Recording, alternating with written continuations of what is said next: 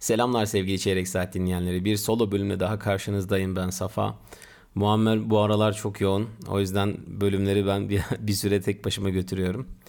Ne anlatayım ne anlatayım derken aklıma e, ne yaptığım işten tam olarak bahsetmediğim geldi. Bugün sizlere bir senedir nasıl süreçler yaşadım. E, Berlin'deki işi bırakıp Türkiye'ye yerleştikten sonra kendi e, kurmaya çalıştığım bu işi e, nereye getirebildim, neler denedim, nasıl ilerliyorum ve şu an hali hazırda neler yapıyorum bunları anlatmak istiyorum. Şimdi birazcık geriye gidersek e, öncelikle e, ben Boğaziçi Üniversitesi Bilgisayar Mühendisliği mezunuyum. Mezun olmadan önce de e, çeşitli yerlerde hep çalıştım yani birinci sınıftan itibaren. Hatta o kadar hani çalıştım ki bazen e, bazı derslerden kaldım yani okula çok fazla ağırlık veremedim. Ama bu aynı zamanda işime de çok yaradı. Daha mezun olmadan e, artık hani belli bir bilgi birikim seviyesi e, yakaladığım için e, yeni mezun birinden belki daha fazla bir mühendisten daha fazla kazandığım oldu e, mezun olmadan önce. Mezun olduktan sonra e, dolayısıyla hani junior developer olarak değil e, aslında bir nevi artık mid mid level e, ya da yani title'lar çok değişiyor ama kimi zaman senior bile denebilir. E, çünkü 4 senelik falan tecrübem vardı artık. E, developer olarak çalışmaya başladım çeşitli yerlerde.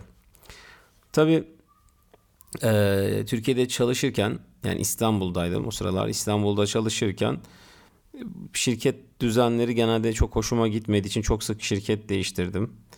Ee, yani temeldeki problem şeydi benim gözlemlediğim hem şirketler çalışanlarına e, yeterince iyi ortam, çalışma ortamı sağlayamıyordu. Hem de e, yani ortalama bir yazılım geliştirici benim çalıştığım yani çok çeşitli dedim ya irili ufaklı yerlerde çalıştım. Ortalama bir yazılım geliştirici de zaten e, sektörün best practice olarak kabul ettiği şeyleri e, yapmıyorlardı ve aslında olması gereken çıktığı da pek üretmiyorlardı. Benim gözlemim bu. Yani zaten iş e, itibariyle e, mesela şöyle oluyordu. Yazılım öğrenenlerin birçoğu özellikle bu meslek e, iş kurum falan kurslarından e, öğrenmiş oluyorlardı. Mesela atıyorum .NET developerlık öğrenmiş oluyorlardı. Bunun üzerine çok daha fazla koymadan bir işe giriyorlardı ve haliyle patronun istemeyeceği e, kalitede bir iş ortaya çıkıyordu. Ama tabii ki patronun yaptığı şeyleri haklı çıkarmaz bu. Ama yine de karşı tarafta da bir bu problemin yansıması olarak patron da doğru bir şekilde e, iş ortamını kurmuyordu ve doğru şekilde davranmıyordu açıkçası çalışanlara. Yani bu birkaç tane şirket gezdim. E, hep hepsinde benzer temalar yakaladım yani. Bunun üzerine e, aslında şunu da fark ettim. Yani o, o zaman da hep e, yazılımcılar ya da iyi yazılımcılar iyi şirket bulamadıklarından yakınıyorlardı. E, şirketler de iyi yazılımcı bulamadıklarından yakınıyorlardı. Yani iki taraflı böyle bir problem var aslında. Bunun temeli belki de e, eğitimden geçebilir diye o zamanlar düşünüyordum. Yani belki de daha iyi yazılım eğitimleri verilse, daha iyi developerlar olsa zaten hani dünya çapında e, işler çıkarabilen ya da dünyadaki diğer şirketlerde Avrupa'daki diğer şirketlere başvurabilecek oradaki mülakatları da geçebilecek olsalar zaten oluşacak olan o rekabetten dolayı e, patronları da biraz engelleyecek. Tabii ki burada hatanın yazılımcılardan e, ya da onların eğitim seviyelerinden vesaire olduğunu söylemiyorum. Sadece pro- problemin bir parçasının da bu olabileceğini, çözümün bir parçasının da bu olabileceğini söylüyorum. Böyle olacağını düşünüyordum. Derken 2016 yılındaydı sanırım ya da 2017'de olabilir. Tam tarih hatırlamıyorum. Recoded diye bir e, non-profit yani kar amacı gütmeyen işletme e, Türk değillerdi. Yani Türkiye'de kurulu bir e, dernek vakıf değillerdi. Bir Amerikan non-profit'i. Bu şirketin yaptığı şey şu. E, Orta Doğu ülkelerinde e, mesela tam hani yerleri tam hatırlayamıyorum ama Irak'ta vardı sanırım. Yemen'de yaptılar ve Türkiye'de de yapıyorlardı. Özellikle Türkiye'deki işte Urfa'da e, ve Hatay'da mı? Hatay'ı bilmiyorum ama Urfa'da yaptıklarını hatırlıyorum. Böyle yerlerde bootcamp'ler düzenliyorlar ve e, fonlardan aldıkları paraları yani mesela derneklerden vesaire aldıkları e, buldukları bu fonları eğitmen tutarak, organizasyonu ayarlayarak e, böyle bir bootcamp düzenleyerek aslında harcıyorlardı. Böylece hani conflict affected people ya da conflict affected youth diyorlar. Yani böyle çatışmalardan, savaşlardan, e, iç karışıklıklardan etkilenmiş e, gençleri hedefliyorlardı ve bu insanlara direkt maddi yardım yapmaktansa eğitim yardımı yapıyorlardı. İstanbul'da da bir bootcamp düzenlemek istiyorlarmış. Türkiye'de Şanlıurfa'da bir bootcamp yapmışlar. İstanbul'da da e, bir mobil geliştirme, Android geliştirme e, bootcamp'i yapmayı düşünmüşler. Bu bunun için eğitmen ararlarken bana ulaştılar LinkedIn üzerinden. Buluştuk, konuştuk. Hoşuma gitti iş. Yani böyle bir şeyin parçası olmak hoşuma gitti. Ben ücretli eğitmen olarak e, onlarla part time olarak anlaştım. Full time olarak gün içinde zaten bir yerde çalışıyordum. Android geliştirici olarak e, müşterilere işler yapan bir şirkette Android uygulamalar geliştiriyordum. E, bittikten sonra da akşamları gidip ders veriyordum. E, Android eğitimleri hazırlıyordum, veriyordum. Hafta sonları yine keza aynı şekilde e, eğitimler veriyordum. Böyle yoğun bir sürecin içine girmiştim. Bu yoğunluğun içerisinde bile aslında e, şey çok hoşuma gitti. Yani eğitim vermek ve insanların çok başka başka backgroundlardan çok fazla e, bir şeyler de bilmeden gelip aslında ama sonradan gerçekten yazılımcı olduk diyebilecek kadar yazılım öğrenmeleri veya yani bir yerlerde iş bulup çalışabilecek seviyede en azından junior geliştirici olarak başlayabilecek derecede bir şeyler öğrenmeleri, yazılım öğrenmeleri ve gözümün önünde Android geliştirici olmaları beni etkiledi ve o zaman hemen şey yapmaya başladım. Bir piyasa araştırması yapmaya başladım. E, çünkü hep girişimcilik zaten hep aklımın bir köşesinde olan bir şey çeşitli zamanlarda kendi e, girişimlerimi de denedim yani. E, çalışmadığım, kendi işlerimin peşinde koştuğum zamanlarda oldu. Çalışmadım derken bir yerde çalışmadığım zamanlarda olmuştu. Ben bu yine e, işte girişimci zihniyetle şeyleri araştırdım o zaman. Türkiye'de hani eğitim veren kurumlar nereler? Bir mesela bootcamp yapılıyor mu? Yapıl, yapılıyorsa nasıl? Ne kadar sürelerde eğitimler veriliyor? Ve o zamanki durum bundan işte yaklaşık bir 4-5 sene öncesi durum çok kötüydü.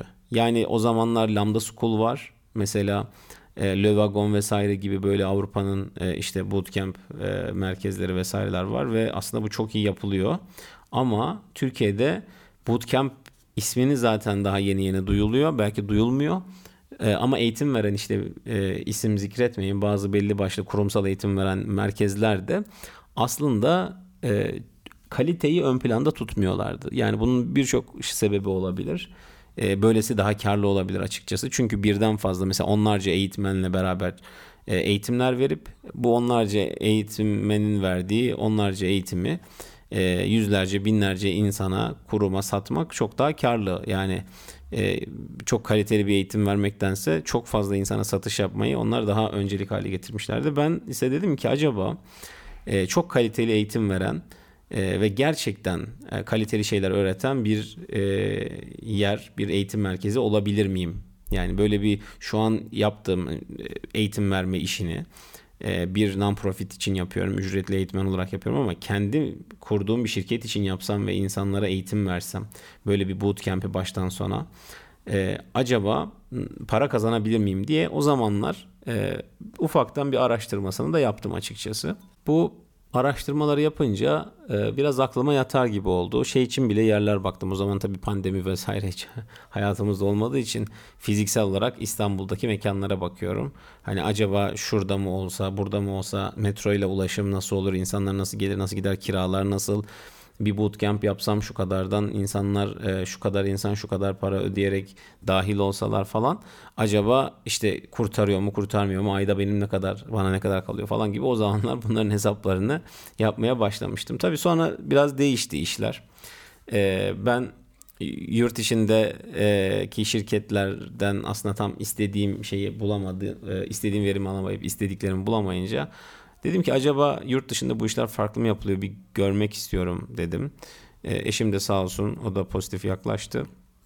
Ve ben böyle birkaç ay, 3-4 ay sürecek bir yurt dışı başvuru sürecine başladım. Yurt dışındaki şirketlere Android geliştirici olarak başvuruyordum.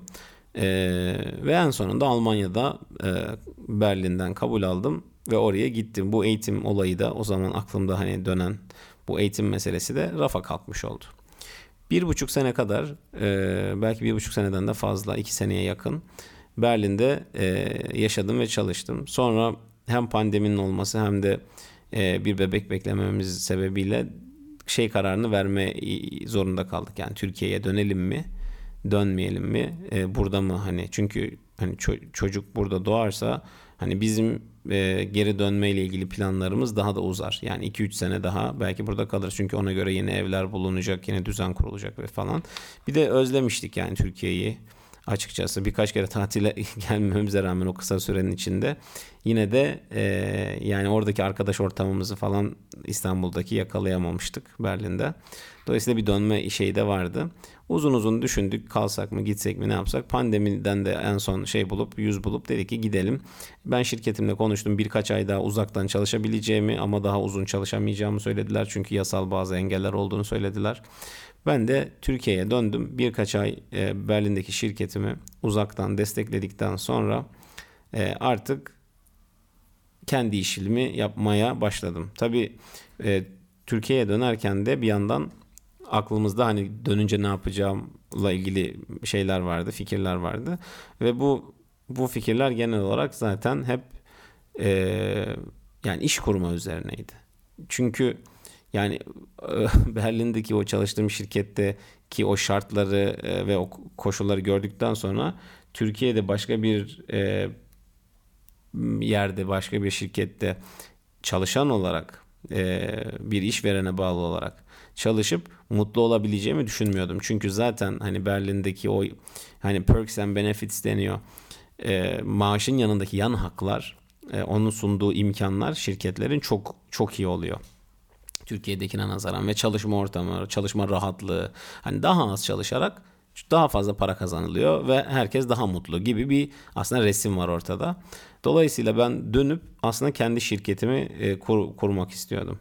Yani orada kalıp e, bir şirket kurma pek mümkün değildi. İçimdeki o hani şirket kurma şeyi de devam ediyordu isteği yani. Kaç kere denememe rağmen hala hani hep beni oraya doğru iten bir şey vardı. Ve sonuç olarak ben e, döndüm ve eğitimle ilgili sürecimi başlattım. İşte zaten bu bölümde benim anlatacağım şey de aslında e, bu. Daha çok odaklanmak istediğim kısım bu. Tabii zamanın yarısını falan harcadık ama bir arka plan bilgisi vermenin de iyi olacağını düşündüm. Ben buraya dönerken e, ve burada bir eğitim işi kurmayı düşünürken aslında bir yandan da şunu diyordum yani ben e, Almanya'ya, Berlin'e ya da yurt dışına çıkarken asıl amacım eksik kalan bir şeyler var mı? Hani bir burada Türkiye'deki şirketlerin bana veremediği, e, benim bilgi anlamında, teknik anlamında öğrenemediğim e, bir şeyler var mı? Büyük takımlarla çalışma, koordinasyon anlamında öğrenemediğim bir şeyler var mı? Şirket yönetimi, proje yönetimi anlamında öğrenemediğim bir şeyler var mı? Hep bunları düşünerek gitmiştim ve orada gerçekten birçok şey öğrendim. Hem teknik anlamda hem şirket e, işleri, yazılım yaşam döngüsü, işte proje yönetimi ile ilgili falan bayağı bir şeyler öğrendim. Mülakat süreçleri ile ilgili.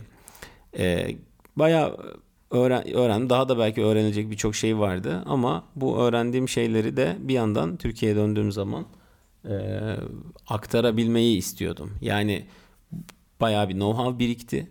E, teknik anlamda da birçok şey birikti. E, şirket yönetimi, proje yönetimi anlamında da birçok şey birikti ve artık ben e, bu yazılım mühendisliği ile ilgili ya da Android geliştirme ile ilgili bu öğrendiklerimi aktarmak istedim e, insanlara. Hem de bir yandan şöyle diyordum yani ben yani yurt dışında artık hani zaten rahat bir şekilde konuşup yaşayabiliyorsam, oradaki kültürü anlayabiliyorsam, e, oradaki dili iyi konuşabiliyorsam, orada İngilizce konuşuyorduk yani Berlin'de Almanca değildi çalıştığımız şirket. Benim o yüzden Almancam yok. Ama İngilizce ile işlerimi gayet güzel idare edebildiğimi, orada konuşmalar yapabildiğimi, eğitimler verebildiğimi hep gözlemledim. Yani Berlin'deyken de böyle bir, bir iki eğitim denemem oldu. Android anlattım. Bunları gözlemledim, yapabildiğimi gördüm.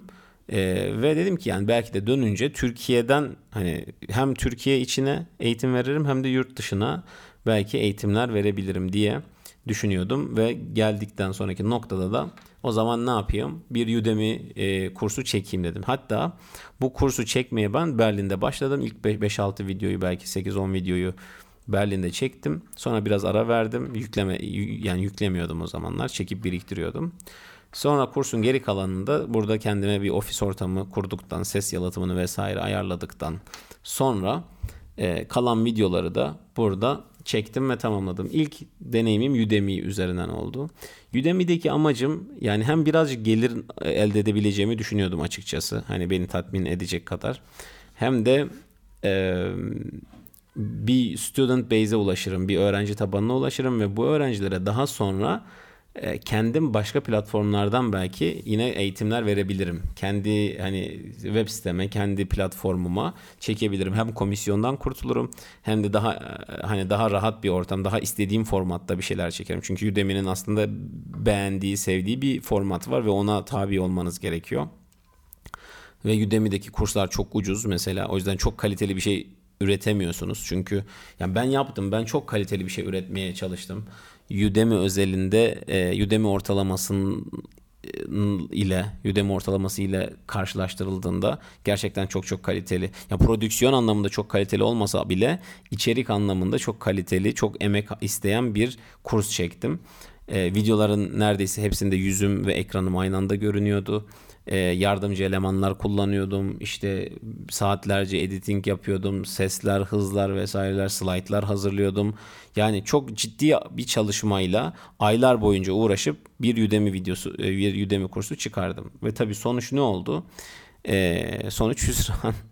Yani kursu pazarlamak için de e, hani biraz uğraştım açıkçası. Belki daha fazla uğraşsam daha fazla gelir elde edebilirdim ama yani şu şu güne geldiğimizde aylık ortalamaya baktığımızda e, böyle bir 20 dolar falan civarı e, para bazen geliyor bazen o bile gelmiyor bile. Yani çok sattığım aylar belki 50 dolara çıkıyorumdur yani hani bir ay içinde. E, o da belki işte kendi pazarlama şeylerimle, gayretimle vesaire. O yüzden aslında Udemy'den aradığım şeyi bulamadım. Udemy'den bir student base oluşturup onu kendi tarafıma çekme konusunda da e, çok büyük başarılar elde edemedim. Yani bir Udemy'ye birisi kaydolduğu zaman sizin kursunuza bir e-mail bırakıyor oraya ve siz o e-maile e, ayda 3-4 kere işte farklı e-postalar atabiliyorsunuz. Ve bu gönderdiğiniz maillerin içinde e, belki de hani direkt satış yapamazsınız yasak ama satış yaptığınız platforma doğru çekebilirsiniz. Mesela kullanıcıları kendi YouTube sayfanıza doğru çekebilirsiniz. Kendi Telegram grubunuza çekebilirsiniz. Ve sonra oradan e, ikinci bir şekilde ikinci bir eforla satış yapmayı deneyebilirsiniz. Bunları da bir iki denedim ve oradaki istatistik çok kötüydü. Çünkü zaten kursumu kursuma kayıt olan insanlar e, çok büyük oranda zaten eğitime para veremeyecek olan insanlardı. Yani Udemy'den hani kurs satın alan insanların büyük çoğunluğu zaten Hindistan, Pakistan gibi ülkelerden e, insanlar. Böyle olmayanlar da aslında çok fazla zaten para harcamak istemiyor. Ama genelde çok fazla eğitime para harcayamayacak. Dolayısıyla Udemy'nin sunduğu o işte 10 dolar, 5 dolar e, gibi e, komik ücretlere e, tav olan insanlardı ve dolayısıyla ben bunlara sonradan ikinci satış yapmayı hani çok başaramadım. Belki daha da denenebilir, daha da zorlanabilirdi ama demotive de olmuştum.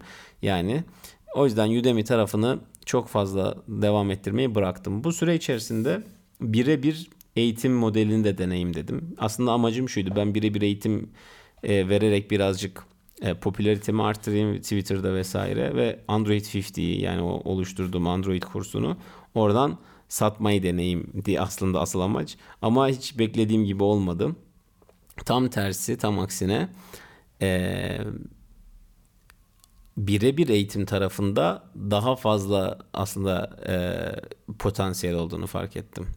Yani o en başta kurduğum hayale zaten daha yakın olduğunu. Hani bir okul, bir eğitim merkezi açma ve gerçekten fiziksel olarak insanları toplama hayaline online olarak insanları toplama şeklinde daha fazla e, yaklaştığını fark edince e, işler işlerin rengi birazcık değişti ve ben hani artık eğitim içeriği kaydedip yayınlayıp oradan para kazanmaya çalışmak yerine gerçekten birebir kaliteli eğitimi bir sınıf bazı sınıflar oluşturarak ve bu sınıfların içerisinde hem kendim ders anlatarak hem insanları yönlendirerek bakın şurada şurada şu materyaller var bunları tüketin. Hem ödevler vererek hem e, belli ortak projeler yaptırıp o projede yazılan kodları sürekli review ederek e, gözden geçirerek ve daha iyi nasıl kod yazılır bunu göstererek aslında e, çok daha başarılı olunabileceğini gördüm. Şu anda da aslında e, çalıştığım model bu şekilde. kaktüs.school e, diye web sitesine girerseniz orada da zaten e, görebilirsiniz ne, nasıl bir modelle çalıştığımızı. Orada da hem kısa bir video var hem de web sitesinde baya hani detaylı soru cevap şeklinde e, falan da bir şeyler var. Göz atabilirsiniz. E, olay şu yani sıfırdan e, girebilirsiniz ya da zaten bir yazılım diline hakim zaten yazılımcı olabilirsiniz ve Android öğrenmek istiyor olabilirsiniz Android geliştirme. Ee, ve bir yerden dahil oluyorsunuz. Ee, ben sizin için özel bir program hazırlıyorum ve bu program dahilinde biz sürekli proje bazlı çalışarak yani e, ben Zoom Zoom'dan ders anlatır gibi sürekli şu şu şu bu bu bu diye anlatıp geçmiyorum. Daha çok sizin bir projeyi yapabilmeniz için gerekli olan temel bilgiyi verip fazlasını sizin araştırarak bulmanızı, e, sorarak öğrenmenizi e, ve kendinizi bu şekilde geliştirmenizi ve projeleri tamamlaya tamamlaya ilerlemenizi istiyorum. Aslında böyle bir model ile çalışıyoruz. Şu ana kadar iyi gidiyor. Öğrenci sayım bazen artıyor, bazen azalıyor. Ama e, gerçekten hani öğrettiğimi görüyorum. Udemy'de öğrettiğimden çok daha fazla öğretebildiğimi gözlemliyorum yani. O anlamda da biraz daha aklımdaki ve hayal ettiğim şeye daha da yaklaştım. E, siz de eğer birazcık reklam gibi olacak. Eğer siz de yazılım öğreneceğim ama nereden başlamalıyım diyorsanız e, Cactus School'a bir bakmanızı öneririm. E, Cactus School'da zaten sitede de benimle birebir görüşebileceğiniz bir link var. O link üzerinden bir e, görüşme e, ayarlayıp benimle e, tanışabilirsiniz. Aklınızdaki soruları sorabilirsiniz. Danışacaklarınızı danışabilirsiniz. Ve beraber çalışmaya başlayabiliriz. O zaman bu bölümü de böyle bitirelim. Kendinize iyi bakın. Hoşçakalın. Sonraki bölümde görüşmek üzere.